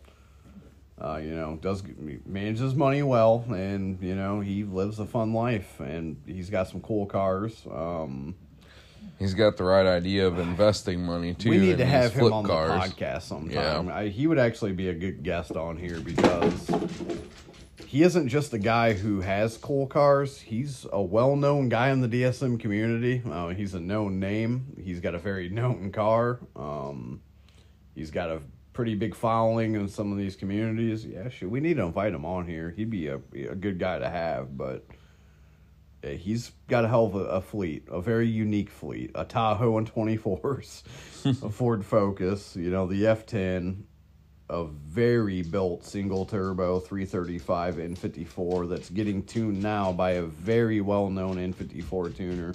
Probably a 650 horsepower car all day. You know, now the the F12, yeah, he he's got some cool cars and you have definitely built those cars to a good level, obviously. You did the single turbo conversion on the 335. Yep, with the Borg Warner S357, the LSD Speed Tech kit. Yep, the M uh, M Factory. Factory, the Team M Factory LSD. Yep, it's been shown a lot of love. Yeah, when I first started, uh, you know, working with them, it was rocking the upgraded, uh, you know, tw- the Billet Twins, which were dinky, no LSD. You know, that thing has come real far in a year. Uh, we did profound. the M3 front L cabs, or no, not the L cabs with the lower control yeah, arms the themselves. control yeah, arms, yeah. Yep, that's a good upgrade for the BMW guys. Uh, higher durometer bushings, um, a little bit more camber. I want to say it's about an extra degree of camber on the front. Gives a little bit more positive caster, which is good. Caster is always good. So, yeah, any of the E9X guys that do not have X drives, I can tell you this was my life. They do not fit X drive cars.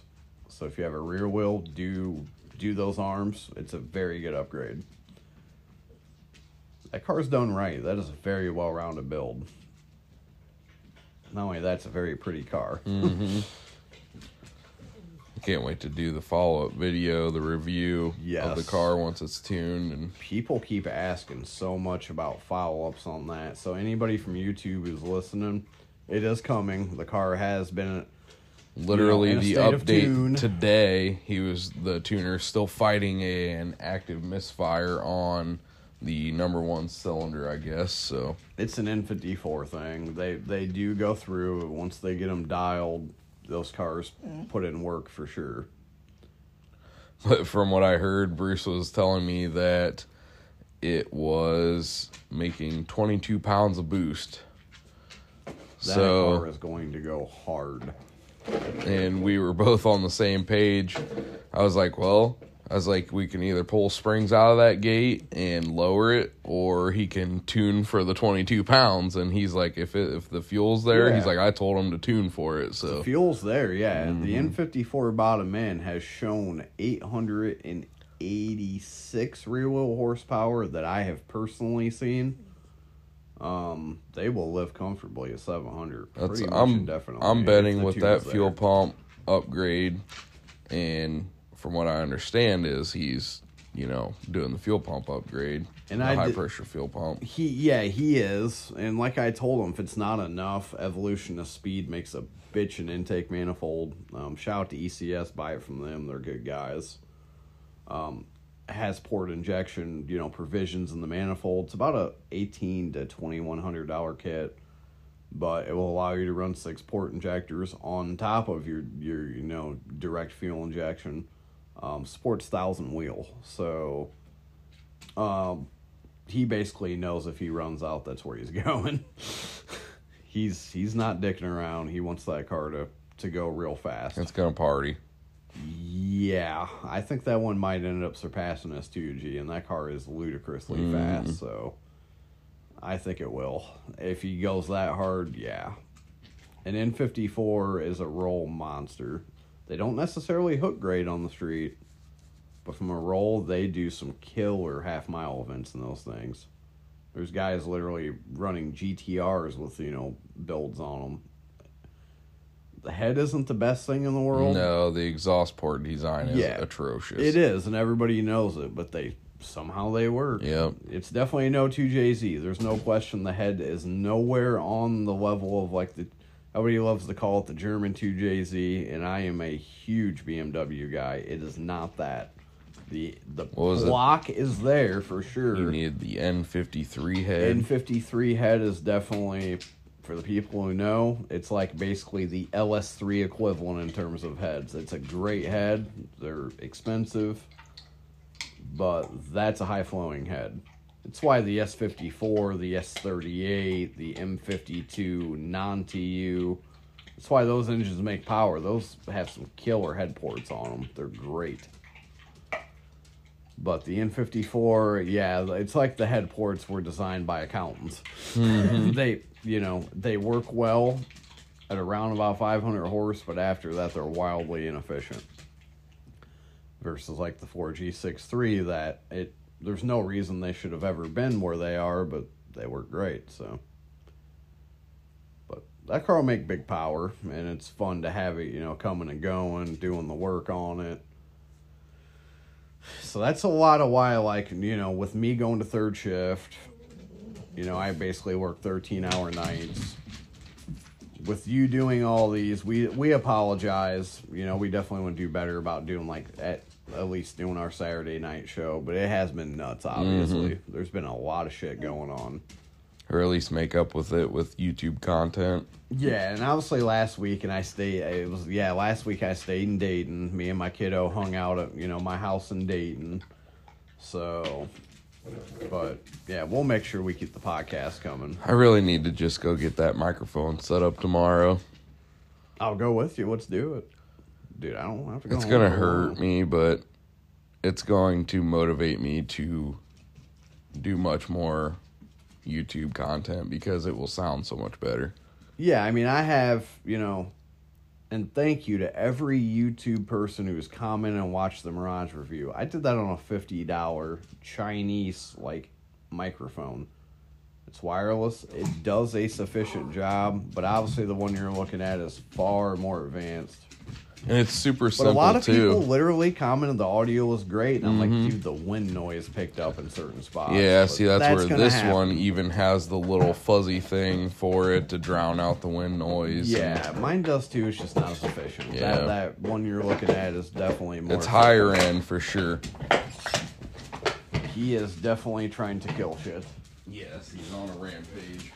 So yeah, YouTube content. It's it's coming, guys. Again, I I me and Nathan, Nathan and I. Sorry, grammar people.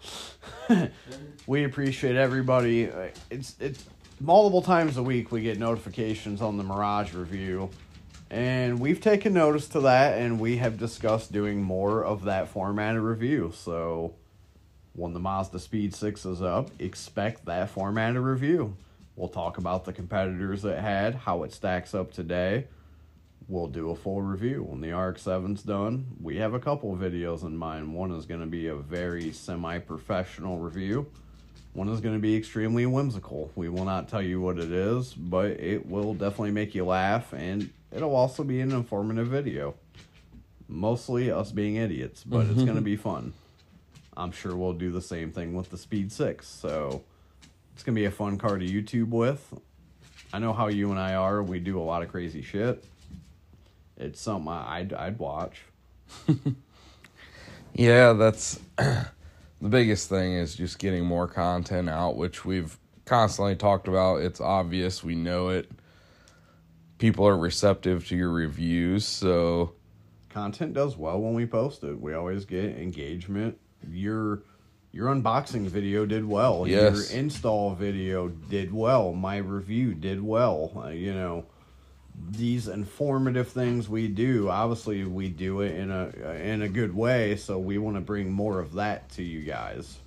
More, you know, I enjoy doing the detailing stuff, so I'd like to do more detailing videos. Maybe make it a separate part of the channel, you know, like its own subcategory, and then the how tos could be like a subcategory, and then our reviews. I think it'd be a fun way to do it. Gives everybody something mm-hmm. from us. But I definitely would love to to you know I didn't get to video the RX-7 because it was snowing profusely when I did it.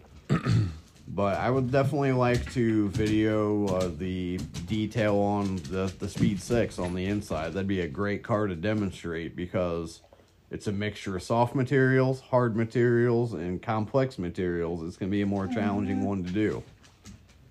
So, yeah, expect to see us doing the the Speed Six interior. Expect a pit bull to almost die on podcast, and just expect a lot more content out of us. Um, by the way, you know our mic we were using for this podcast, we had learned just wasn't as good as running the phone standalone. So, to all you out there who have given us feedback, um, again, appreciate it. Um, we are working on the audio. Um, we're going to sell the dogs to Chinamen. No kidding. Um, I plan to buy a laptop that has a really good uh, like video card, and then I plan to actually get two studio mics. Actually, have the headphones. So we're gonna get that some way it kind of professional- drowns out the background. And not only that, we can basically hear whatever what's going out. we could post up at the computer desk or at the table Yes. and actually have Yeah. a decent setting. or even go upstairs to the office. right. So we are going to get like professional mics through a laptop so we can actually adjust the sound settings. I plan to do a crash course in soundboards. Um, I'm an idiot, but I learn fast, so would like to basically learn the steps to producing a more professionally grade podcast. Um, everybody loves the content, and obviously, we'd like to bring better audio at the end of the day, just like you, we are hardcore enthusiasts. So ninety percent of our money, it goes to our damn cars. So that's just Right. the way it is. Yep. But I fully intend to pipe, you know, more into this podcast. I know you do as well. So expect in the coming months better audio, more YouTube with, you know, our audio has been getting better. We have better equipment to do these things. Expect some sweet driving reviews with like some GoPro footage. It's all things, you know, I, I know I'm working on on my end, you're working on your end. Lily is not happy. No, she literally has the most pissed off look on her face ever. But just something I wanted to bring to light for everybody that stuck it out with us, always listens. We appreciate you. I've seen some of you have favorited the podcast. That means a lot to us. Look, I know our production quality is definitely not the greatest, but we try to make it up with good content, just being ourselves. But the production quality is going to go up. YouTube's going to be pretty lit this summer. We have some cool shit coming in and out of here. We're very, very blessed in terms of the cars we have coming in and mm-hmm. out of here. We've easily had a couple hundred thousand dollars of cool cars coming in and out of here that you're wrenching on. I'm helping you with, and yeah, we want to do more with those, and just expect to see that. Expect to see more with the rally car, and expect to see me kill Nathan on film if he does sell the Speed Six, because it will happen. It will be a snuff film, and it will be on Live Leak. So be prepared for that video. No, it's not. it's not. We have to have our matching Mazdas. Because one of us has to determine which one's going to be reliable. is yours going to spin the timing sprocket on the crank, or is mine going to yeet an apex seal through the exhaust port? Nobody really knows yet. Neither, we hope. yeah, let's hope not. I, I would probably cry. So cross your fingers that neither of us do those things. Our buddy Casey, I think, took that curse for us when he yeeted us, you know, on a stock power level, rebuilt motor, just launched the number two piston through the mm-hmm. rod of a seven bolt. So I, I think he took one for the team there. But yeah, it's another thing that even when I f- first started tearing that down that junkyard DISI engine, I was like, man, I really should have right been. here. I should have been filming. That was my fault. I, I even have the tripod sitting in the garage, but I was just so in the moment and excited of tearing it down. Like I just didn't think of it. I need to get over this. Like anytime I'm doing something cool, film it. Whether it gets used or not in video, film it. That's why I fully intend on we need to set up a video camera while we're rolling the car off of the trailer, moving it into the garage, putting it on the lift, looking at looking it over.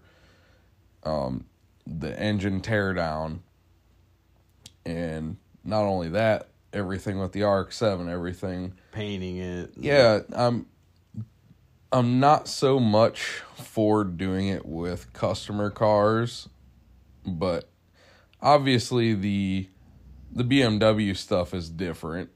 You yeah, know, he's good friends. so- Right. but not so much just random customer stuff. Right. But definitely want to do one on a U-Pull-It because we're gonna be needing an engine for Eddie Lightning. Yes. So definitely a U pull engine. Um, I think that's going to be awesome content too. And it would have been cool on the uh, on the MZR engine because Nathan actually played detective to figure out why the CX7 ended up in the junkyard, and he had actually found out why it was in the junkyard. Obviously, he pulled the engine and brought it home. And basically discovered the culprit of why the thing ended up in the junkyard. What'd you end up finding on that? Um, funny story about Mazda from that era in those engines. They actually got a class action lawsuit against them because pretty much 100% of those timing phasers, which is the actuator on the end of the cam that allows for variable valve timing, Thank Vanos to the BMW people. It's just like Vanos.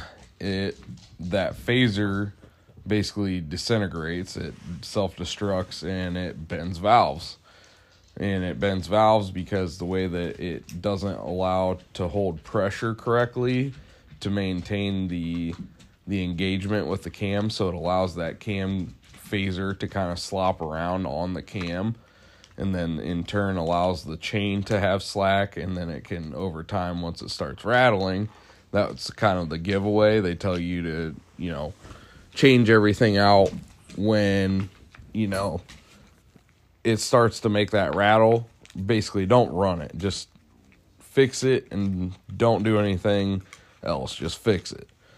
But apparently people ran these things until they just quit and this one here has all eight intake valves bent Has about eight to ten degrees of free play on the mm-hmm. phaser that you can move the phaser with the timing chain moving it, yep but the camshaft does not actually that move. I actually did do a small section of film of video Yeah. aside from those videos that I sent you and Casey. I actually did a you know kind of a little bit of a video, so that I plan on putting into a you know just a short film on the channel. That's obviously exactly why that engine failed. That fr- just that little bit of free play let Mm-hmm. you know those intake valves because the intake cam wasn't moving, but the piston was. Mm-hmm. Uh, yeah, caused a catastrophic failure. Yep, found out that a piece of the cam phaser itself actually fell out and was in the timing cover. It was a hell of a thing when you sent it to me.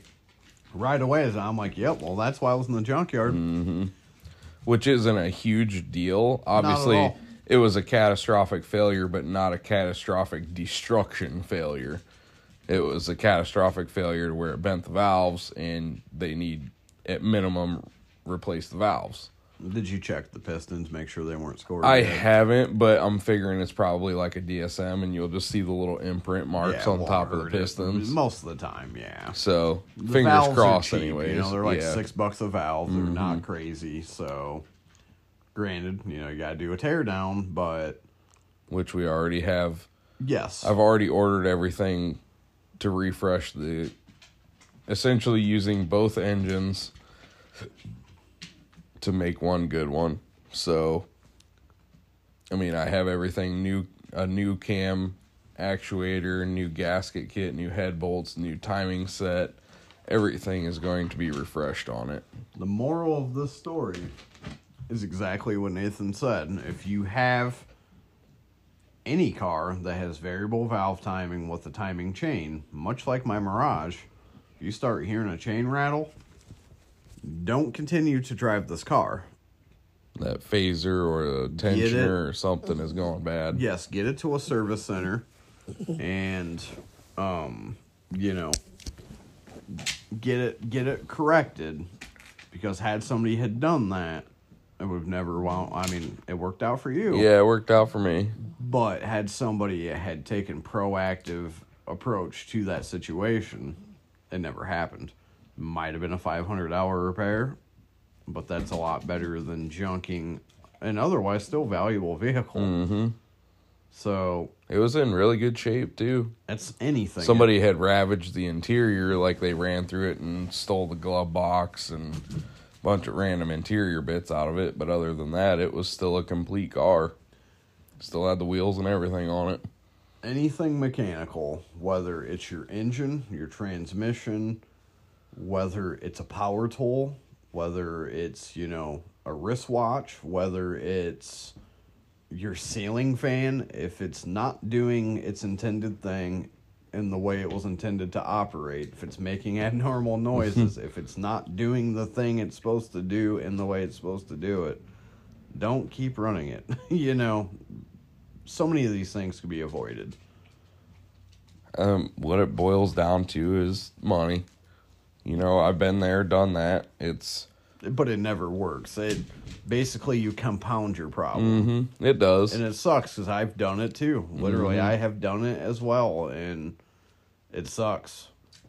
But when it comes to your engine, you know, if your if your clutch is slipping, you could probably limp it a while if you are a good driver. it makes me think literally there's a Hyundai I want to say a four-door Elantra that runs by the house a few times a day and it sounds like it's about to yeet a rod straight out of the block it's knocking so hard So many people get lucky, and that shit will do Yeah. that for years. I the mean, minute I did that, yeah. I'd make it to that stop sign, mm-hmm and literally, I would look like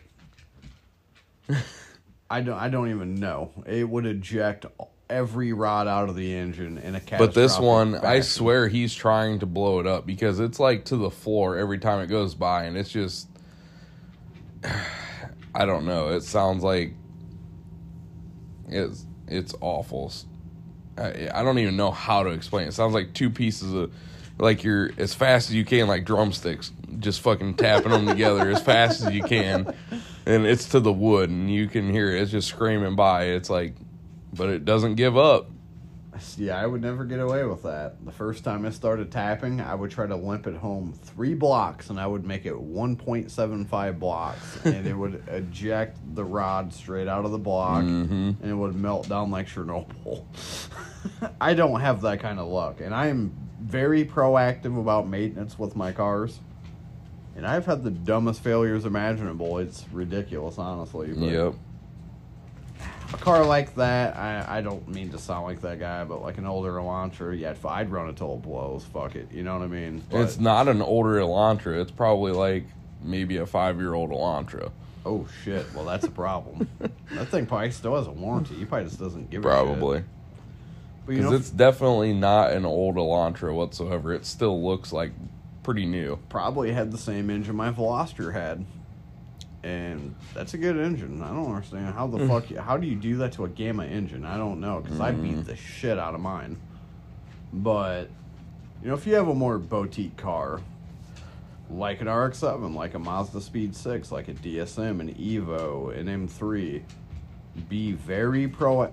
The best single best thing you can do to own these cars before you buy it, before you even start driving it, is dedicate an entire day to learn everything about this car, learn its quirks. Forums are a great thing. Yes, there is a lot of misinformation, but if you're seeing the same thing over and over, there's probably a reason. Mm-hmm. BMWs, seriously, cooling systems, control arm bushings, we know this, DSMs, You know, it boils down to not skipping timing belts, drive lines, you know, balance shaft eliminations, RX 7s, running your premix, not fucking revving them when they're cold, not doing, you know, those things. Learn what makes your car quirky and embrace it. And take pride in owning the vehicle and don't make those mistakes. And Yep. chances are you'll. That's why I had a good Maserati ownership with my biturbo. I learned its quirks and I treated it right. First 10 miles, don't take it past 3,000, you know. Don't, you know, shift it fast when the trans oil's cold because it was a dog box. Just learn the quirks, and if you do, you'll enjoy your experience of owning the vehicle. Goes for anything, honestly. She failed. I, I'm I'm pretty excited to see where things take us. It, like you said, you know, rolling more YouTube and I definitely want to YouTube the painting of the car. Mhm. I want to YouTube the engine install in your car. Doing the exhaust on both cars. Both cars need the exhaust done. It's the rust repair. Obviously, the patch panels exist, so there's people there's interested not a lot in of those doing videos on YouTube. doing honestly. the rust repair. There's a lot of like detailing videos and stuff, which is awesome because that's how I've learned a lot. But rust repair sucks so much that nobody wants to roll film because they just It does. It's very whole time time. consuming. It, yes, Yeah, I will be very miserable. It's tedious, But but, I'm gonna be there to learn it. with you. So you know, I I can't learn till I jump in with you and get killed by a pit bull. You know, it's just a lot of our updates. You know, if there's something you guys are working on, you should totally go to powershiftmedia.net, contact us, let us know what you're working on. Again, you know, if you have tips on detailing or, you know, maybe you're looking at, as you can tell, we have vast experience with a lot of really unique cars. So if you're looking at something and don't know if maybe you should buy it, reach out to us. Chances are we've heard of it, experienced it, worked on it, Know somebody it, that did. it. Exactly. Between us, we probably own like 200 cars. So, you know, we're not the know-it-alls, but we do have a wide knowledge base that extends past that of average people because we make very bad decisions. So. Don't be afraid to reach out. If there's something you want to see us YouTube, by all means, let us know. Mm-hmm. Like, I love hearing that you guys want to see more reviews. I'm mm-hmm. happy to crank them out. I know you're happy to crank them out. Yeah, Nathan kills it with the tech shit that I can't do. I'd be sitting there cussing, throwing things, and mm. Nate's like all methodical and like calm. The reviews, you know, I'm natural with that because I write so much. Just getting over the camera thing, you know, I seriously, you guys see the Mirage video and it looks pretty good. There was probably 30 takes on two parts of that, and that's just what goes into it. So, let us know what you guys want to see. What do you want to see us do with these cars? Where do you want to see us take them? Uh, we're talking about going to Radwood, so if anybody's going to be going to Radwood in Detroit, hit us up. We're going to be there in the RX-7 at minimum, so let us know. We'd love to meet up with you guys and tell us what you're bringing so we can come check it out. If there's other places you want to see us go, again, we're in a, we cover all of Ohio. I'm in Southwest Ohio. we're in like north central Ohio. Exactly. You know, Nathan's basically Mansfield area. I'm Dayton, Cincinnati area. We have a far reach, so kind of let us know what's going on. We're talking about going to the Indianapolis Cars and Coffee. It's huge. Bruce went last year and it was lit. So anything like that, cars, the automotive lifestyle, things in general, reach out. We're super approachable. Um, yes, we do like your Subaru. and we appreciate you listening. It's been nice catching up. Again, just this was us kind of breaking that ice, getting back into it. We've been busy. We apologize. I think And we finally got over that hump though, where just getting back into your car's groove. bought, paint's bought, my project's bought, my parts that I need for it's bought. I've been kneecapped. it is true. I mean, that's a big thing, man. You pulled a project home, and it's been a while. Customer cars are still rolling in. So We've gotten a lot done with customer cars. I'm working on buying a dealer license. So if any of our listeners have any pointers for dealer licensing and obtaining that and jumping through all the many, many hoops that are required in Ohio, if there's Or- anything to help speed it up, or if you want a car and there's something you're interested in, we I'm can sure source we it. could work something out for you and make sure we get you a good one. If it's not a good one, we will make it a good one. It's what we do. Mm-hmm. We take things that aren't good and we make them good. And Moose completely agrees. He he concurs. Listen to the white wanka. Yes, this pit bull that has a eh. neck that's like 24 inches around, and he's wearing a choke collar. He is flipping out because he wants to chew on my Gatorade bottle. Yeah, that's pretty much it. But with that in mind, guys, it's been awesome catching back up. Now that things are a lot more normal, the dogs are back to being psycho. I'm done being sick for the second time this year. Yes.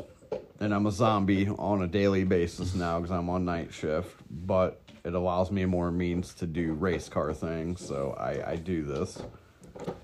But anything you're working on, doesn't matter what it is, doesn't matter if it's a Toyota Tercel, a Supra, a Speed 6, an Evo, a fucking Pagani Huayra BC, doesn't matter. You know what we always say before we get off here. Always modify, maintain, and drive your shit. This is Matt. This is Nathan. Wishing y'all a good week. Peace. See ya.